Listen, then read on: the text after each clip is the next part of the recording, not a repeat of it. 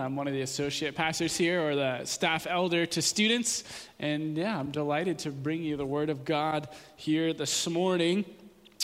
And to tell you uh, a little bit something about me. I have many sort of odd hobbies. A lot of the students kind of know about this, or nicks of various things that I like. And one thing that I just absolutely love is nature documentaries. I've seen so many. I watch all the ones on from Disney Plus to Netflix to whatever's free. I've seen almost all of them, uh, and I absolutely love them. And my son Isaiah, he has grown to love them as well, and it's fun watching it with him. And so these are some of the photos that come through that, and I love them because I love the outdoors, and I just love to see nature. I love to see the animals in nature. I love to see what God has created and really the uniqueness and the amazing um, diversity that is in our world that God created. But there is at some point, if you're somebody who's ever watched anything about nature, there's always uh, some point in the show where it dawns upon you that someone is filming this or someone is taking a photograph of this, and you're like, I don't know how much they're paying this guy, but it's not enough. It's not enough because this is like what's really going on behind the scenes. You're swimming with a great white, you're about to get attacked by a grizzly bear, you're set on fire, and you're going to get crushed by a wave. And that's what it takes for them to get those photos. And so it's not oftentimes we sort of pull the veil back and look at these photographers, and uh, they're photographing something that is much more amazing than themselves, but it can't be denied that they have skills, that they have bravery, that they have abilities to take these shots. And what they're doing and what they're trying to do, and really sacrificing themselves in a lot of ways, is trying to show us for a perspective of nature we've never seen before, right? To see something that we've never seen, to reveal something to us we've never seen before. And that's what they're really trying to show us. And the reason I bring this up, because very much today, as we talk about the work of the Holy Spirit, the Holy Spirit is very much like that photographer. He's someone throughout the scriptures who is sort of in the background. He's a photographer taking a picture, and his subject of what he's trying to help us see is Christ. And so, though he himself does many amazing things, it's not very often that we take a step back to look at the Holy Spirit because the Holy Spirit is ultimately pointing us towards Christ and He's trying to help you see look how amazing Christ is. He's incredible, He's beautiful, He's kind, He's compassionate, He is just. He will judge the world in righteousness. And that is the Spirit's job. And so Rick said it so well last week when he said, Look, the Holy Spirit, and it's true of his work, is not Christian centered, he is Christ centered. He's not so much about making much of us and what he does to us as he is about making much of Christ. And everything that the Spirit does is towards that goal. He's trying to help us to perceive Christ, to be like Christ. And so, even from the very beginning of the Bible, what do we see in Genesis 1 2? that the Holy Spirit is present, that He's hovering over the waters, that He's involved in creation. And so, from creation to the end of the Bible, the Spirit is present and He's trying to show us Christ.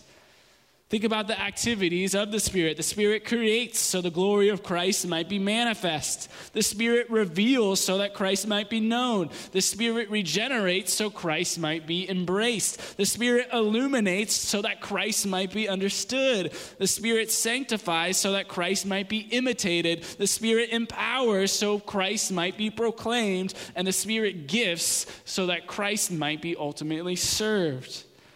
And so the Spirit is very much about Christ. And as we talk about his work today, really the work of the Holy Spirit can be summed up then in three activities relating to Christ. They consist of revealing, regenerating, and renewing.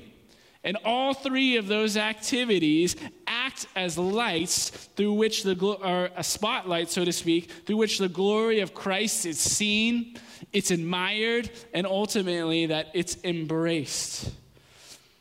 And so I want to take a moment. It would be amiss for us to talk and uh, preach about the Holy Spirit and not ask Him to help me and to help us. So let's pray real quick.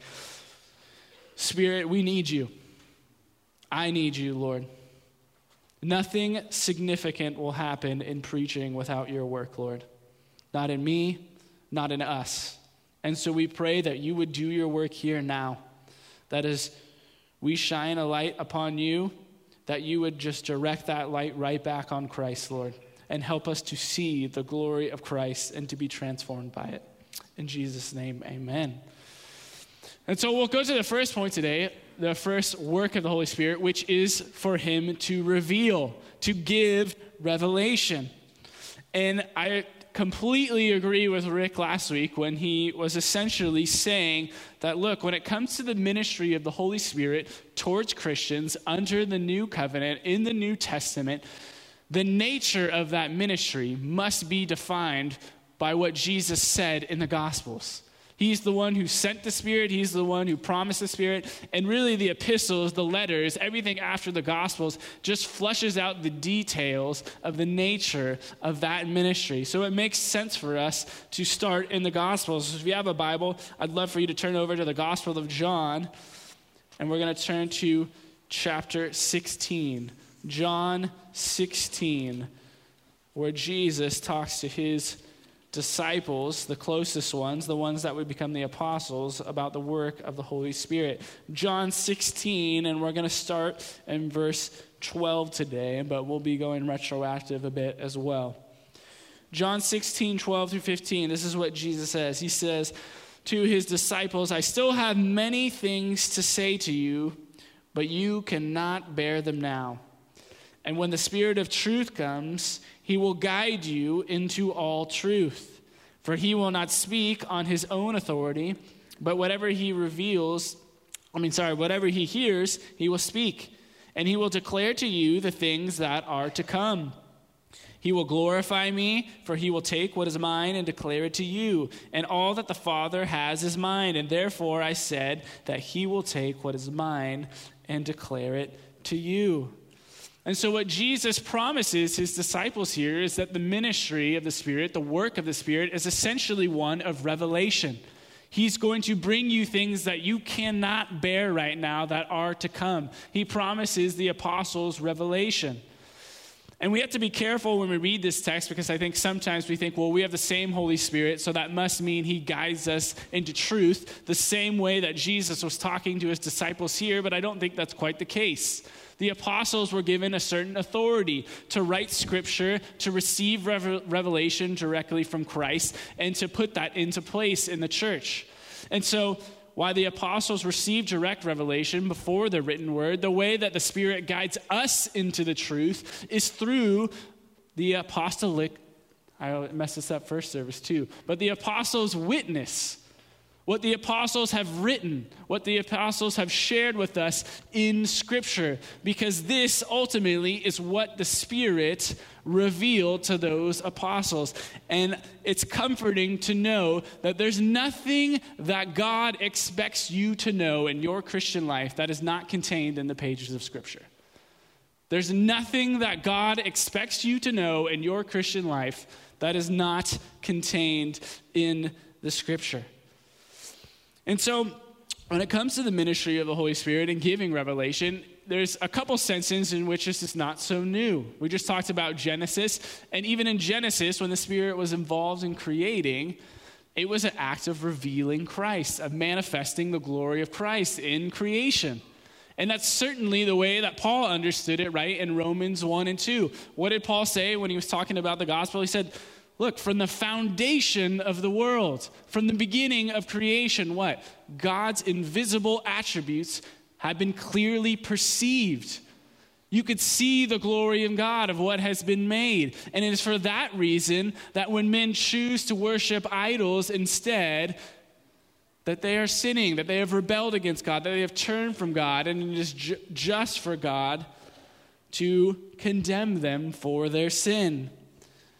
And so, in some sense, this ministry of revelation isn't new. And it's not new in the sense that the, the Holy Spirit, I think, was known to have been involved in the giving of Scripture as well, which is a different form of revelation. We usually refer to nature and creation, what people call general revelation. It generally reveals something about God. But then there's specific or special revelation, which is God's written word, God's spoken word, which reveals specific things about God, about the nature of salvation and how we come to God. And that's the type of thing that Peter writes about in his second epistle. 2 Peter 1 16 through 21. This is what Peter writes to the church. He says, Look, for we do not follow cleverly devised myths when we made known to you the power and the coming of our Lord Jesus Christ but we were eyewitnesses of his majesty. And what Peter is saying is, me, James, and John specifically, we were witnesses to Christ. He actually was transfigured before us. We saw him as he really was in his glory. And so he says, For when we, he received honor and glory from God the Father, and a voice was borne to him by the majestic glory, This is my beloved Son, with whom I am well pleased. We ourselves heard this very voice, borne from heaven for we were with him on the holy mountain. So he's referring to this incident during Jesus' ministry in which James, Peter, and John saw Jesus transfigured. But then he says this, and we have the prophetic word more fully confirmed. What is Peter saying according to the way that that sentence is actually structured? He's saying, look, there's something more certain than our experience of having seen Jesus. And what is it? It's the prophetic word, more fully confirmed, to which you will do well to pay attention to as a lamp shining in a dark place until the day dawns and the morning star rises in your hearts. Knowing this, first of all, that no prophecy of Scripture comes from someone's own interpretation. For no prophecy, no Scripture, it could say, was even ever produced by the will of man, but men spoke from God as they were carried along by the Holy Spirit. And so we learn something here about revelation. The written word is described, like I said, as something more certain than experiential revelation. The written word is not an interpretation, it's not a perspective of God, it's God's very word. That God carried those men without uh, ignoring their personalities and the experiences they had in their life in such a way that He filled them and empowered them to write the words exactly the way that He wanted it to be written. And so the Bible claims for itself it is the very words of God.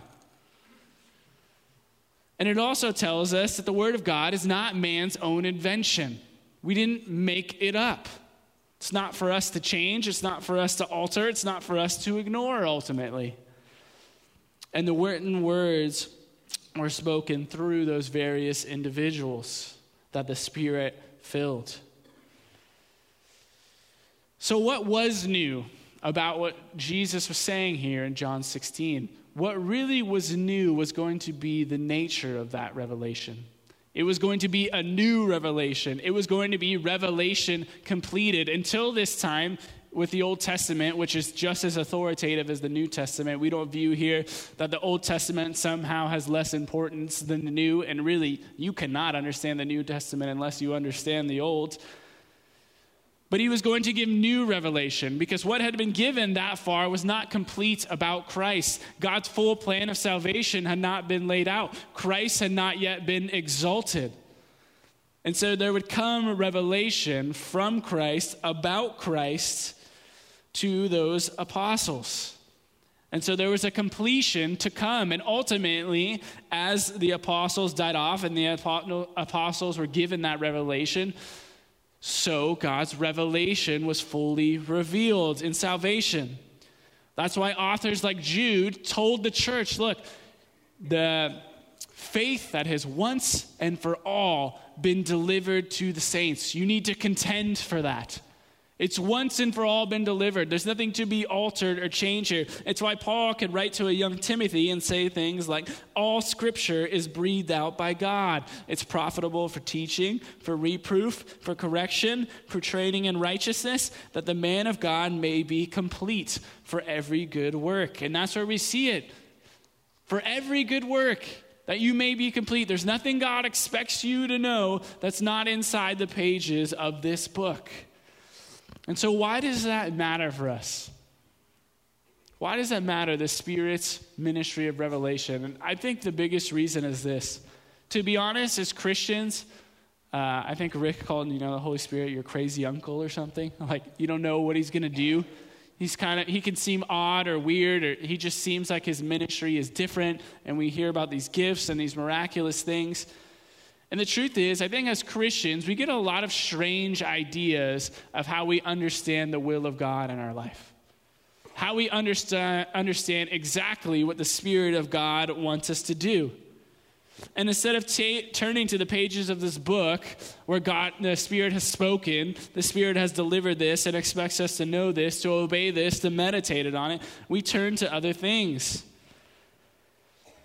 And so we think of, we look at things as if God approves or that's what God's will is, based really on the subjectivity of ourselves. We think, well, if I have a series of successes in my life, that mean that must mean that God approves of me, that I'm going in the right direction.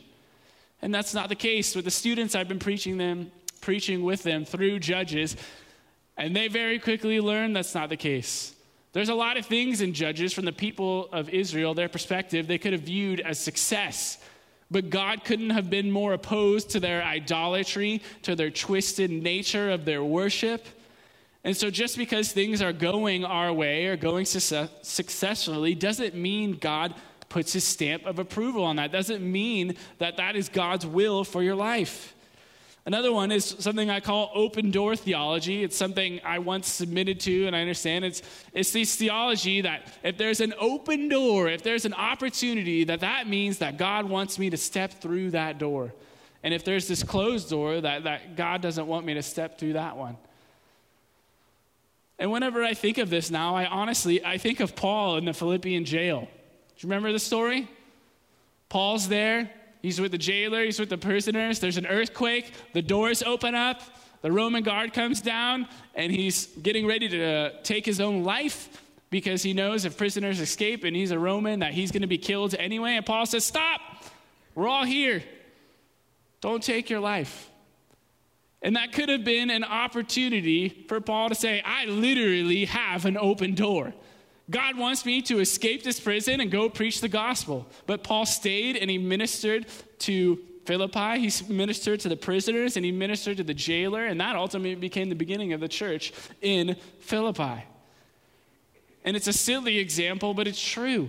Just because we have a good opportunity doesn't necessarily mean God wants us to step in that direction. He wants us to consider His word. He doesn't want what's just good, He wants what is best.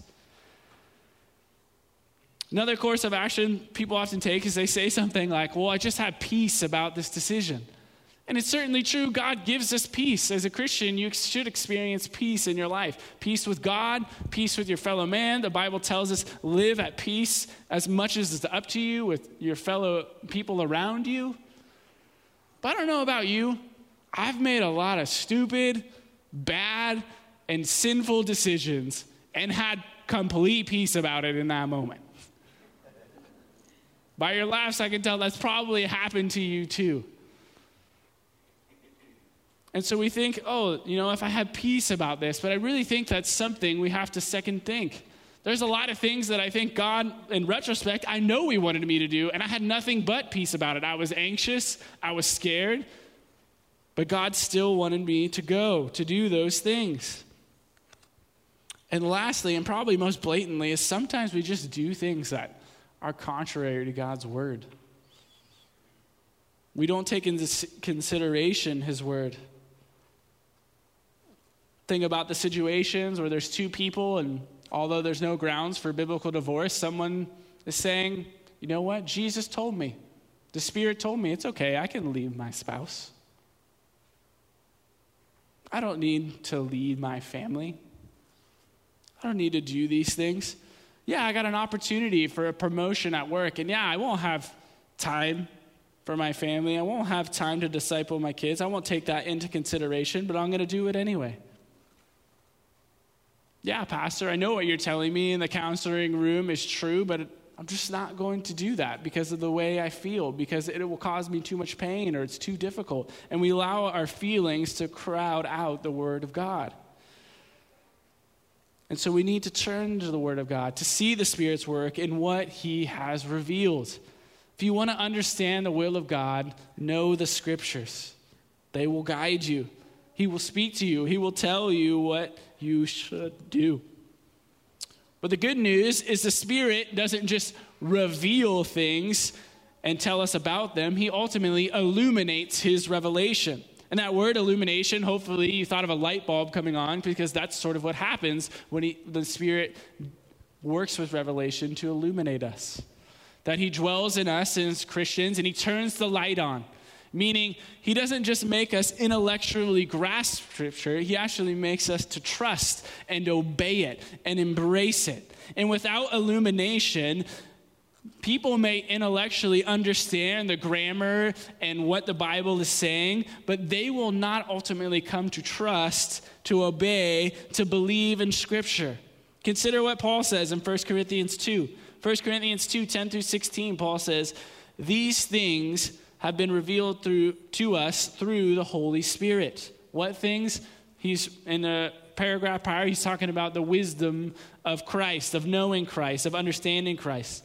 For the Spirit searches everything, even the depths of God. For who knows a person's thoughts except the Spirit of that person, which is in him?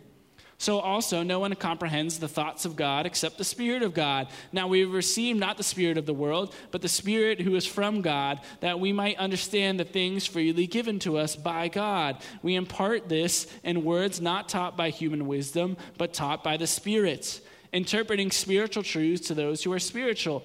The natural person the unregenerate person, the non Christian, the unbeliever, the person who doesn't have the Spirit, does not accept the things of the Spirit of God. Why? They are folly to him. They're foolish. They're dumb. And he is not able to understand them because they are spiritually discerned. They are not able, they are incapable of embracing it. And the spiritual person judges all things, but, to, but is himself to be judged by no one. For who has understood the mind of the Lord so as to instruct him? But we have the mind of Christ. To have the Spirit is to have the mind of Christ. So, so often when it comes to us as Christians, that's what we're praying for. When I was praying at the beginning of the sermon, that's what we're really praying for is illumination. Spirit, take the word of God as a light into my spirit and light it up. Take the darkness and light up my soul and illuminate me with the word. And the last thing when it comes to revelation is not only does the Spirit give revelation, not only does the Spirit illuminate revelation, but He actually animates it. He energizes it. He makes the preaching of God effective, that it actually has an effect upon people. And if you're like me, you've probably been at home at some point frustrating with some electronic device only to find out maybe 20, 30 minutes later that the battery's dead. And you're like, now I feel pretty dumb. And that's happened to me plenty of times before. And it's very much the same way with the Spirit of God, in that He is the battery, He is the, the energy, so to speak, even though He is a He is a person, not an it, as Rick pointed out but he empowers the preaching of God's word, the effect of God's word on people. And this really comes to bear when people are looking for a place to go to church. It comes to bear in their ministries. Because you see, the primary indicator of the Spirit's work, though He does other things involved in gifting and giving uh, particular abilities or illuminating, are these, is really to animate revelation, to give power to the Word of God. And really, the gifting and all of the other things that come with that are connected to his ministry of the word. Let me give you a biblical illustration Acts 2. Familiar with your Bible? Acts 2 is the day of Pentecost.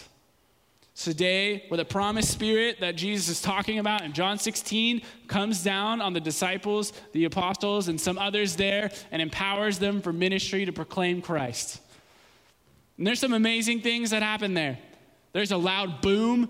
The wind goes out. Everyone in the town hears it. There's tongues of fire going around the room. People are speaking in human languages that they've never even had to learn, and they're proclaiming the name of God.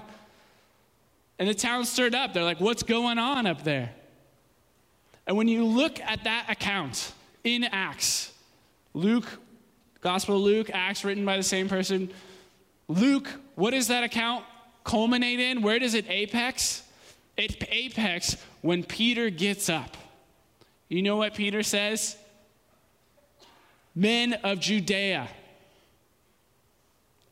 I have something to say to you. I proclaim to you a man. His name is Jesus of Nazareth. And all those events culminate in the preaching of Christ crucified, in the preaching of God's word. And so the primary work of the Spirit doesn't consist in charismatic worship or subjective promptings or miraculous displays, even though, yes, the Spirit does do those things, but in the invisible conviction of the hearts of individual people as Christ is preached. If you want to be in a church where the Holy Spirit is moving, don't look for those other things primarily. Look where the Word of God is being preached. Look where Christ is is being exalted. That is where the Spirit is moving.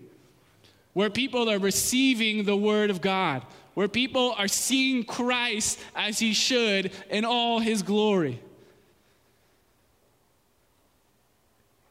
That's the work of the Spirit. It's an amazing thing, it's a good thing. And what a gracious thing that God would choose to reveal Himself to us. He was under no obligation to do that to disclose himself, but he does. He does it for his glory and he does it for our good.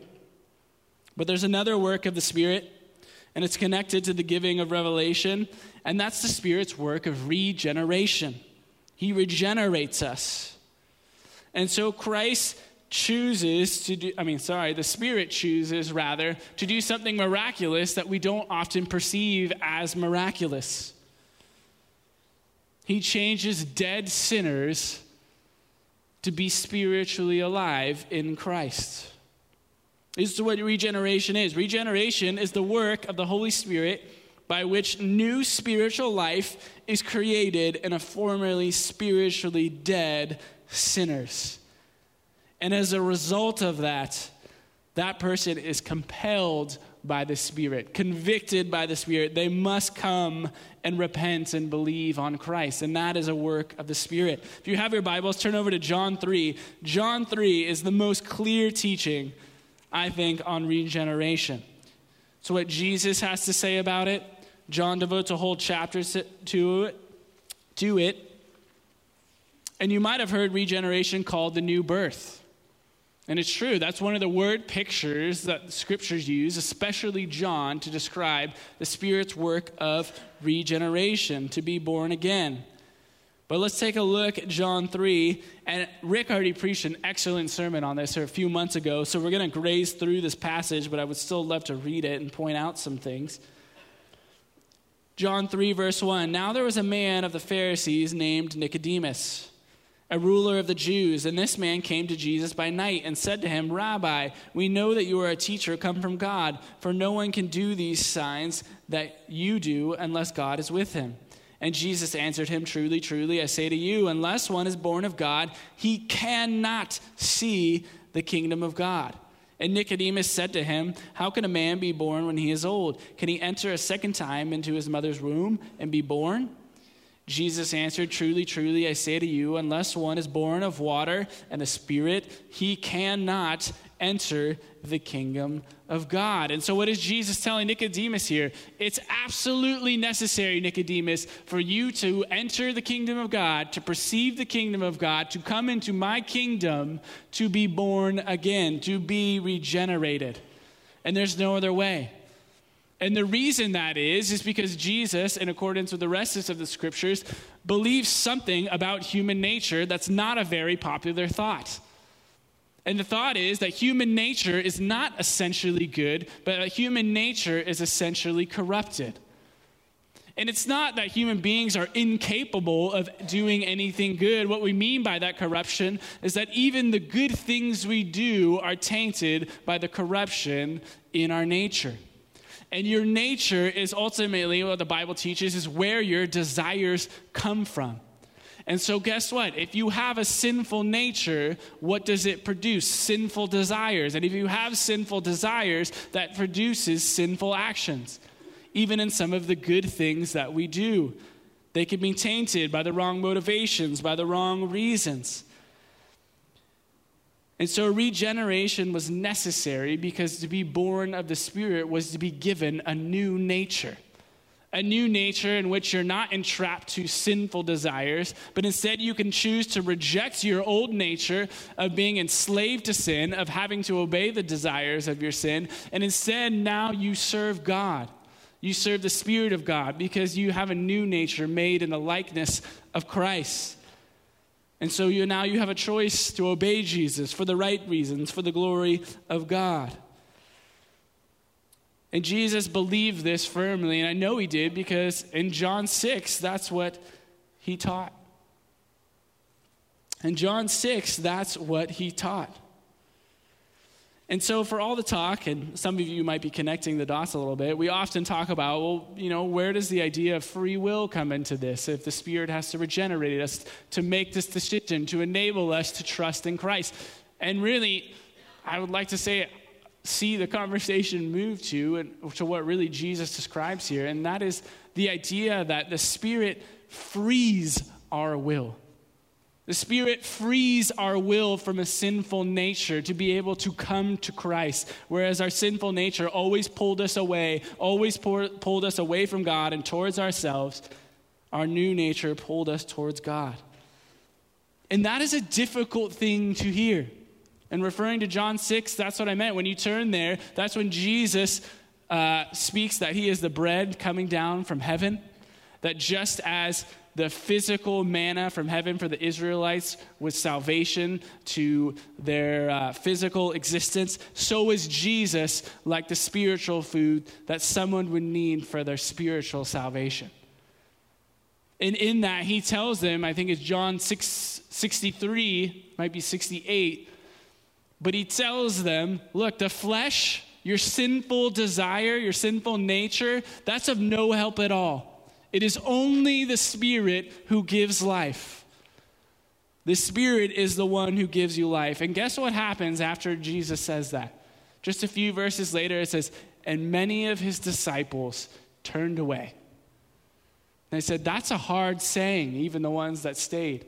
They understood what Jesus meant if I have to submit to the sovereignty of the Spirit. And when it comes to the sovereignty of the Spirit, that's really Jesus' last point. If we keep reading, it says uh, in verse 7 Do not marvel, in John chapter 3, that I said to you, You must be born again. The wind blows where it wishes, and you hear its sound, but you do not know where it comes from or where it goes. So it is with everyone who is born of the Spirit, Nicodemus. What's Jesus doing? Well, what he's doing really is using a play on words. And in the language of Christ, whether frankly, it was Hebrew or Greek. This actually happens in both cases. The word for spirit actually also means wind. And so he's comparing the spirit to the wind in a few different ways. What he's saying, look, you don't know exactly where the wind came from. You don't exactly know where the wind is going. All you can know about the wind is the effects it produces on what it blows against. That's all you can see. And he's relating that to the Spirit in the same way. Look, you can't control the Spirit. The Spirit goes where he wants and does what he wants. And you not might perceive exactly where he is or where he's going, but you can see the effects of where he has been by the fruits that it produces in people, by whether they embrace Christ and exalt Christ. And so Jesus really ultimately here is saying the Spirit is the initiator of regeneration. He's the one who's sovereign over that. And why that might be something for some of you, you feel very uncomfortable right now or thinking about that. To be honest, it's a great comfort to me to know that in Scripture. It's a great comfort to know. For one thing, just to know even my former self and the miracle it took for someone like me to change and to come to Christ. That's what I would have told you it would have taken when I was 15 years old, 16 years old. It's going to take a miracle. And there's probably some of you in the church, you were the same way in your testimony. It's going to take me a miracle to believe and all that garbage that Christians believe in. Well, guess what? We happen to be a people who believes in miracle. We happen to be people who believe in a spirit who does miracles. And sometimes, guess what? He does them without your permission because he's sovereign and it's a good and gracious thing. And so we praise God for his gracious work of regeneration, but it's also a comfort. Think about this when it comes to evangelism, when it comes to telling other people the gospel. God just wants you to be faithful. God just wants you to be faithful. He wants you to take what the Spirit has revealed and to tell others about it. To tell about Christ, to tell about how someone can be saved. That's what God asks of you. I tell the students all the time, we go uh, evangelizing uh, every other month right, right now, and any of you are welcome to come. I tell them, look, it's not about being the best at apologetics, it's not about being the smartest or the most articulate or knowing all the answers. It's not about being socially adept. Yeah, those are skills that are helpful, but ultimately, God just calls you to be faithful. Just proclaim the word. Tell someone the truth. And all you know, and if you're a new Christian, is look, I was spiritually blind and dead, and now I see, and Jesus has forgiven my sins, and that's what he offers to you. That's what God calls you to tell that person. That's it. And you can rest assured that someone else's salvation doesn't ultimately rest in your hands, it rests in God's hands. And you don't have to fear, you don't have to be anxious. He's a compassionate God, He's a good God, He's a gracious God. He loves to answer the prayers of his children as you pray for people to be saved. And so that's ultimately why it's a comfort. And that's why we should pray for other people that they're regenerated, that the Spirit works in them, that He performs a miracle, even for the most unlikely of people. But we got to move to the last work of the Spirit, and that's to renew. The Spirit also renews. You might have read it in your Bible as sanctification or heard it from someone preaching as sanctification, and that's really what we're talking about. The Spirit does an act of renewal when He saves us. And most of you, and being in a church like this, are probably used to hearing sanctification in the context of, oh, yeah, right, that's the process where I'm becoming more like Christ. I'm being sanctified. I'm becoming more holy. And that is true that that's an aspect of sanctification, a sanctification that's progressive, where God is using everything in your life. That's what Romans 8:28 says. For all things work for good for those who love God. What's that good? To conform them to the image of his son. He's making you more like Jesus. But the Bible actually teaches there's other aspects to that in which God is making us holy and that's of the work of the Spirit. And really, there's two parts there's a beginning and an end to that, in between the progression of becoming sanctified. And so there's actually a legal renewal. A legal renewal, and that seems like an odd term, but if you're familiar with the Bible, even if you've just read it sort of cursory, um, there's a lot of legal language in the Bible talking about laws, talking about witnesses, talking about judges, and even uh, aspects of advocates and lawyers. And why is that the case? It's because much of the Bible takes place against the backdrop of having an understanding of God's law. That there is a divine judge, that there is a law that he has given, and there are people who have rebelled against that law, and there is consequences for that. To sin is to rebel, to ignore, to reject God's law, to choose to not obey him. And there's a punishment for that, just like there's consequences when we break the law in our own systems. And God condemns those justly for disobeying the law, and they suffer the punishment owed to them. And so, when it comes to that legal language, you've probably heard of justification. That's when uh, uh, an idea or a theological concept that God makes us right before Him, that He makes us righteous. And the idea is that when Christ died in our place and took our sins, and ultimately took his own righteousness and gave it to us, and we embrace that by faith and trust in what Jesus has done, Jesus has essentially removed the penalty that was owed to us. He removed the penalty that the law owed us for our sin. And when it comes to sanctification or this legal renewal, there's another aspect that the Spirit's involved in that, this, that not only the penalty of the law is re- removed, but really the power of sin, the power of the law is removed from us.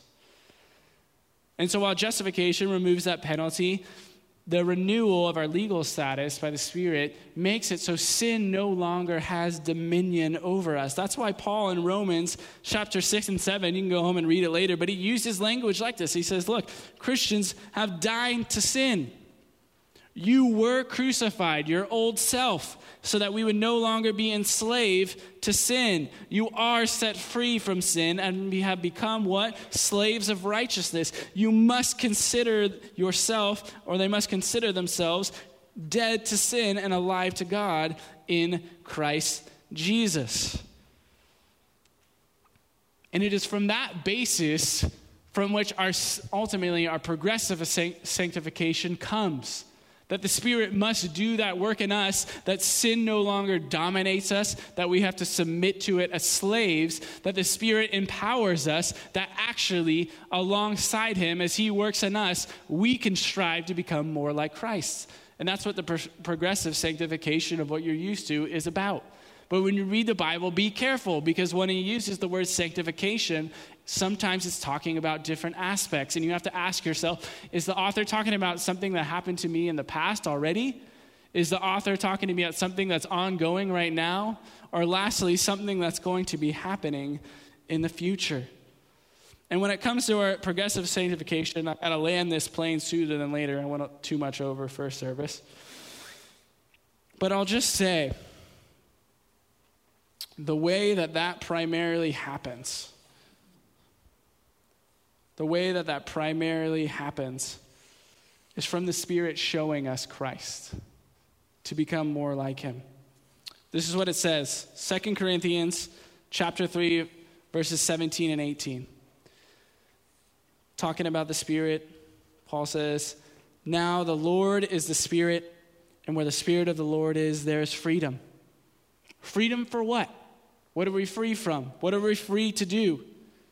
This is what we're free to do. And we all, with unveiled face, without a covering, without a barrier, beholding the glory of the Lord, are what? Are being transformed into the same image from one degree of glory to another. For this comes from the Lord who is the Spirit. Everything the Spirit is doing as you read this book, as you pray, as you're gifted, is trying to help you see Christ. And as you see Christ rightly, you will become more like Him. He's transforming us into that same image. That is what God is doing. And that's the goal we ought to have in mind when we go about our spiritual disciplines. Am I becoming more like Christ? Am I obeying the commands in Scripture to cooperate with the Spirit in my sanctification? And uniquely, progressive sanctification is the one aspect that the Bible does actually teach us, that the Spirit's enabled us, that we have a part in that. Our legal sanctification, the Spirit does. Our justification ultimately isn't of us. And lastly, on the bookend of our progressive sanctification, our perfected renewal, the final completion of that transformation, is really of the Spirit of God as well. And so Hebrews tells us, Hebrews 12 23, look, says that at death, the spirit of the saints, it's perfected. That old nature is done away with. No more sin, no more flesh, no more being dominated by that and your soul will be perfected. And then, according to John in his epistles, 1 John 3 2, he really tells us look, when Christ comes back, there'll be time when you're given a new body, and that will be perfected as well. And so you will be complete. You'll have a perfected soul, you will have a perfected body, and you will be able to see Christ in all his glory with no mud of sin, with no barrier, with nothing obscuring your view. And ultimately, when you come to see Christ and you see him face to face, you will see him just as He intended. And you will rejoice. You will have pleasure in that. You will worship God forever and ever in everything that you do in heaven and on the new earth. And that's something as Christians we need to long for and look forward to. If you're tired of this life, look forward to that day. It's not a bad thing. Tired of paying bills, tired of politics, tired of COVID, tired of whatever it is, look forward to the day when you will see Christ face to face and you will see him just as he is. And so ultimately, it comes down to this to the work of the Spirit is do you see the work of the Spirit in your life? Do you see the work of the Spirit in your life? And there's an easy way to answer that. What do you think about Christ? What are your affections towards Christ? When you live your life, who is it for? Is it for Christ or is it for something else? Who do you enjoy telling others most about? Do you see yourself becoming more like Christ? The Spirit indwells you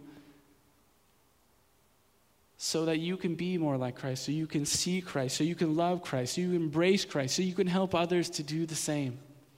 Do you see the work of the Spirit in your life as you exalt Christ? Let's pray. Father, thank you.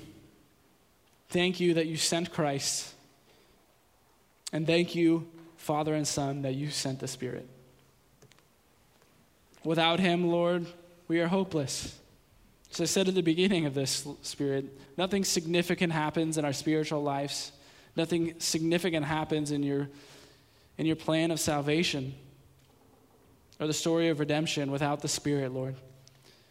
We're thankful for his work and his ministry in our hearts and our lives, and we just pray that you would make us more and more aware of what he is doing so we can make more and more of Christ in our lives, in this life, and forevermore in the life to come.